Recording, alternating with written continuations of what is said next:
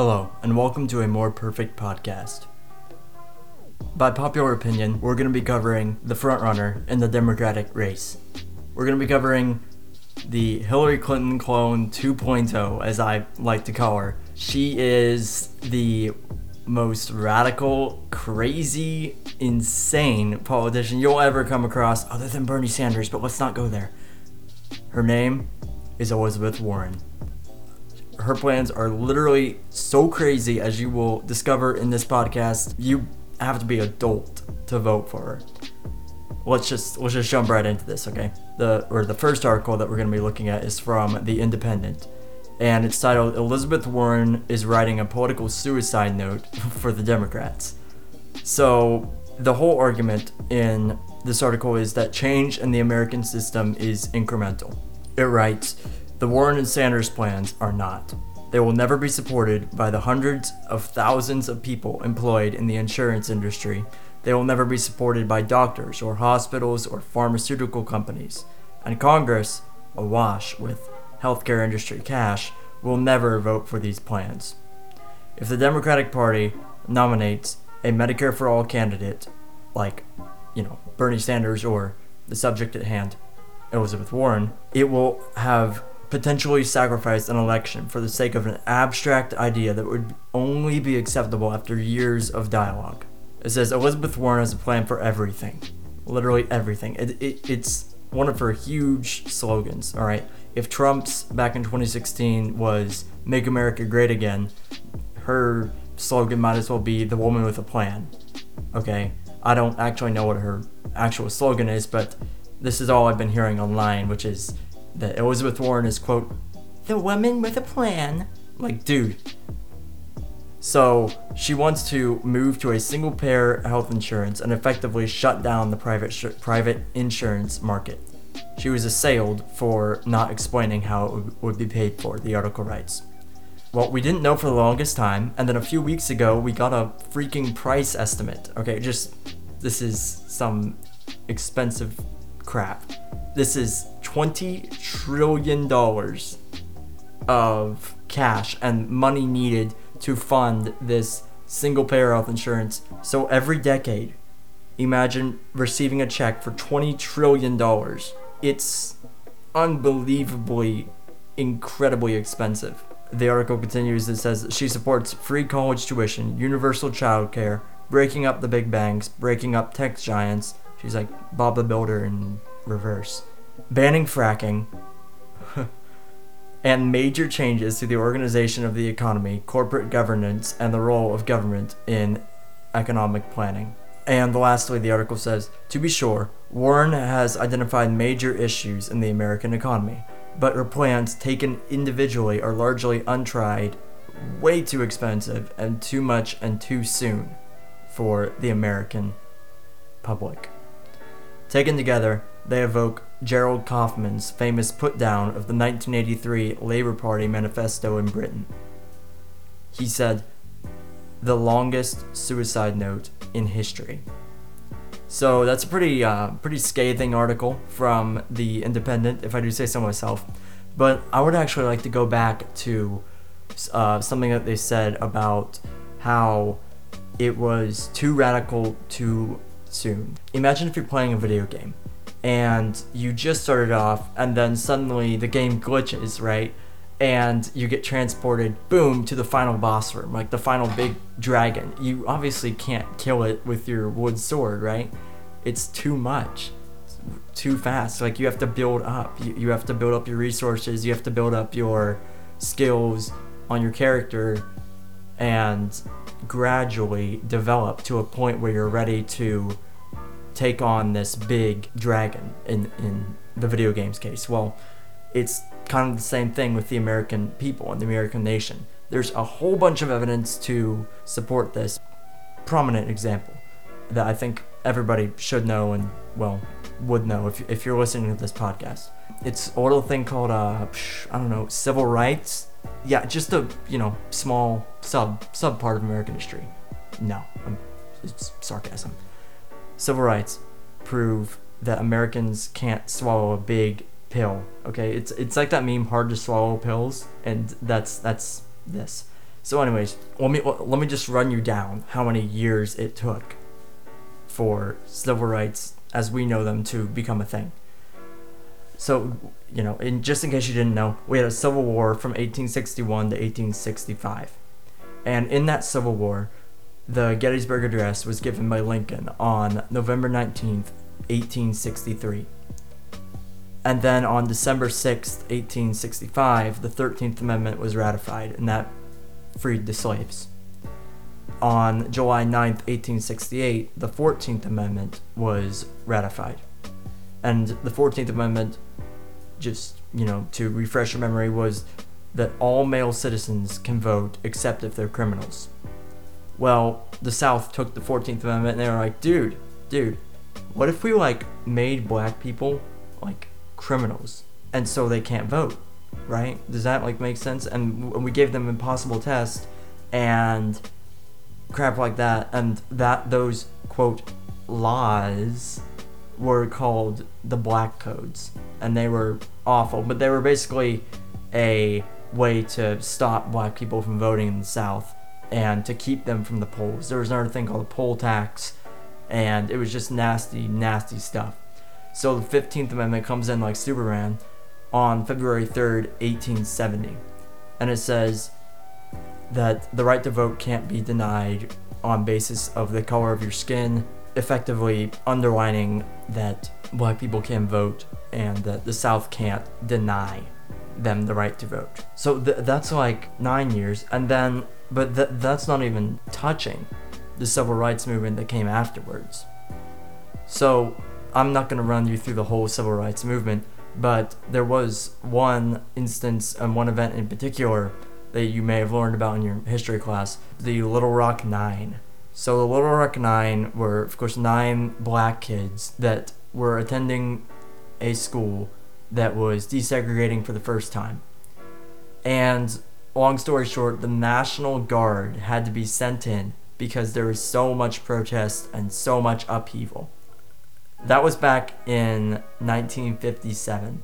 61, almost, almost 100 years after the start of the Civil War, we were still really touchy about desegregation. But this just goes to prove that changes take a long, long time. We can't just go into the final boss room and the start. We can't adopt these radical policies as a nation. It's too big of a leap. Warren can't come in here, as we'll discuss later, and reform the entire economy, tearing down established businesses and established industries. It's too big and it's too much at once. That's basically the end of the Independent article. I will link it in the episode notes if you'd like to read it for yourself. So I'm going to move on to another article now from the New York Times.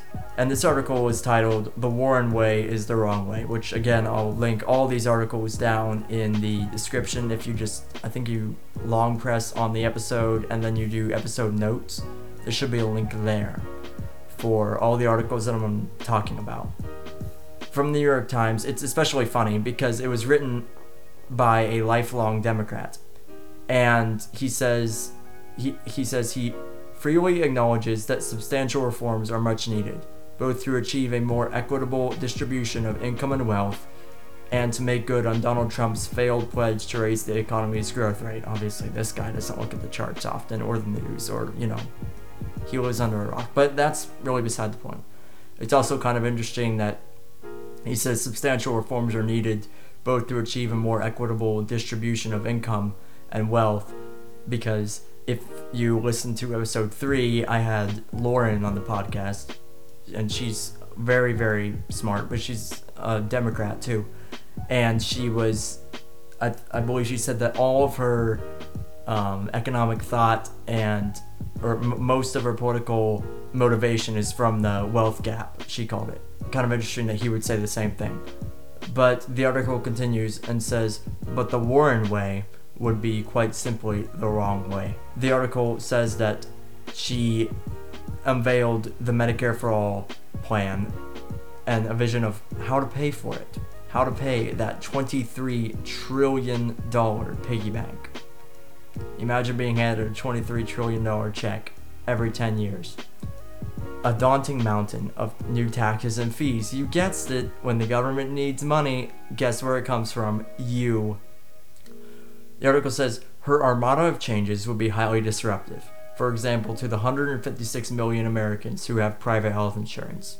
So that's so that's Elizabeth Warren's plan to abolish private health care to form a single payer system.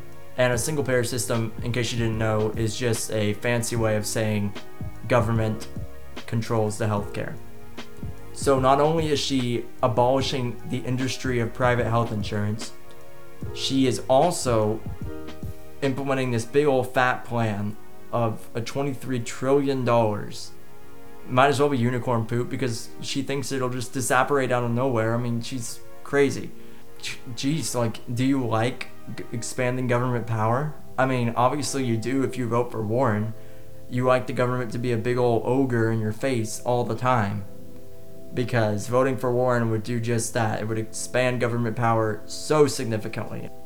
It says less discussed is her intention to impose vast new regulatory burdens and to revamp the way business functions, which could have a even more negative effect on our economy than as I just said, imposing a $23 trillion single payer healthcare plan. Many of America's global champions, like banks and tech giants, would be dismembered. Private equity, which plays a useful role in driving business efficiency, would be effectively eliminated. Shale fracking, or 59% of our whole damn oil supply, would be banned and it would send oil and natural gas prices soaring and cost millions of Americans their jobs, and on and on and on. We all need gas to get to work, don't we? So what if, you know, the oil just says, "Oh, I don't think so," and just goes kapooey? The the gas prices, if you think like three dollars per gallon is bad, try like eight. I mean, you gotta fill up sometime. Oh, should have a Tesla the article covers something else, which is less talked about. It says, most significantly, the system of state chartering of corporations for businesses with more than a billion dollar in revenues would become a federal function. So, state chartering is basically the establishment of a business to function in that state.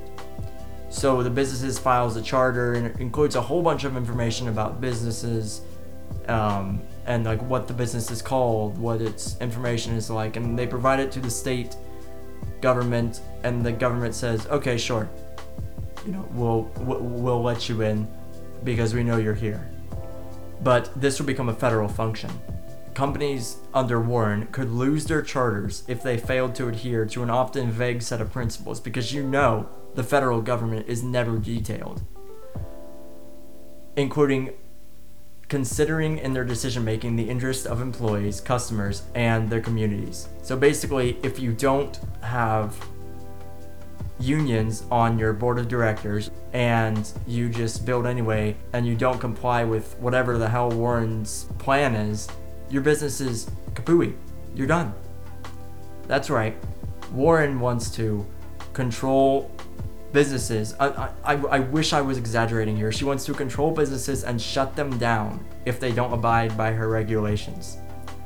This is not the America I know, and it's certainly not the America you know because we've never had this crap before. I mean, what, what happened to the freedom of, of assembly? Because in, in essence, a board of directors is an assembly of people. So if she's saying you have to include this in your assembly, you have to do this, this, this, this. She's abridging on that constitutional right. That's unconstitutional. You can't do this because it's too much, again, to swallow. She said once that she wants to break apart these big tech companies because she wants to free the small businesses. I, I think I have a clip here of her saying just that. Right now, with giants like Amazon and and Google and Facebook. Do you know how venture capitals talk about the space around them? They call it the kill zone because they don't want to fund businesses in that space because they know Amazon will eat them up, Facebook will eat them up, Google will eat them up. So, in that clip, she argues that small companies will be bought out by the big companies and that big companies are just being constantly bought out before they can even grow out of the ground like a little plant. You know, she's obviously ignoring something that you and I both use. It's called Snapchat. Just in case you didn't know, Snapchat was almost bought out by Facebook in the very beginning stages of Snapchat, right? Because Facebook doesn't believe in too big to fail. Zuckerberg and the Facebook giant, they constantly are looking for things that could potentially upsert their monopoly on the social media or like what they had. Zuckerberg came to the founder of Snapchat and he offered to buy it, and the, and the Snapchat said no, no, no, over and over again. And what do you know? Today, Snapchat, I would say, is rivaling Instagram and it's rivaling Facebook in the sheer scope of its enormity. I mean, Snapchat's a pretty big deal right up next to Instagram and Facebook. Which, if you didn't know, Facebook owns Instagram. They're like the third major player in the social media marketplace. So she's obviously wrong saying that small companies can't start and grow into huge companies because of a big tech monopoly. So that's it from the New York Times. And the last thing is something from Axios that says the Economist came down hard on Elizabeth Warren's plan the last month, describing her regulatory proposals as, quote, jaw dropping, and warns of a severe shock were her plans to be enacted. The plutocrats, so the article says the plutocrats from the New York Times were, or, or the plutocrats from The Economist were joined by Joe Biden, whose spokesperson said that Warren's plan to pay for universal health care would raise taxes on the middle class, as I said earlier. And since the middle class owns stocks and the plan includes a 0.1% tax on financial transactions, that would destroy your retirement if your retirement's in the stock market. If your retirement's in the S&P 500, Warren's 0.1% tax on financial transactions, which would be when you buy a stock, um, 10% of it would go to the federal government to pay for a plan that took your private insurance away from you. If you like big government, vote for Warren. If you don't like big government and you are a sane, reasonable person, grow a brain don't vote for Warren. I, I, I obviously encourage you to vote because 2020 is going to be a hellscape. If Warren gets the nomination, even if you don't like Trump, Trump is going to be, in my point of view, better for the nation than Elizabeth Warren ever would be. Elizabeth Warren's too much for the American nation to swallow. She's gonna, she would destroy the economy. She would take away all the motivation for businesses to start because you know why get to the top when at the top you're just going to be slapped by a giant gorilla? It's completely insane to me how the democrats just became this radical just like that. Warren would kill your job. She obviously is not based in reality as i detailed in the snapchat story. It's crazy. The article from New York Times really was right. The Warren way is the wrong way. So I'm going to leave you with that. Hopefully, you know more about your candidate now and the Democratic frontrunner. I encourage you to research, research your candidates, whoever you're going to vote for, whether it be Bernie Sanders or, you know, Kamala Harris, Joe Biden. I don't care. Just make sure you know who and what, more importantly, you're voting for. Because you can vote for the most charming person in the world, but if they have bad policies, they're going to be bad for the nation. Donald Trump may be an awful person. I say it loud and proudly myself. Donald Trump's a terrible, terrible person. As a character, he's slept with multiple women other than his wife. He's said borderline racist things. He's an awful man. But the policies that he's done are just fantastic in my opinion. But that's a whole nother story for a whole nother episode. Vote for policy, not for character. And research. It's going to be a hellscape out there. Don't go in unprepared. So I'll leave you with that. If you're listening to this on iTunes, please rate this podcast. Give it five stars. It really, really helps the podcast to get up there when people search for it. Currently, when you search for a more perfect podcast, a bunch of other podcasts come up. But if you give our podcast or my podcast a five star rating, then it helps it, it helps move it up in the ranks. And that would be greatly appreciated. Also on Spotify, you can rate it too. So please give it a five star rating if you enjoyed the episode. I'm gonna leave you guys with that. Have a more perfect day.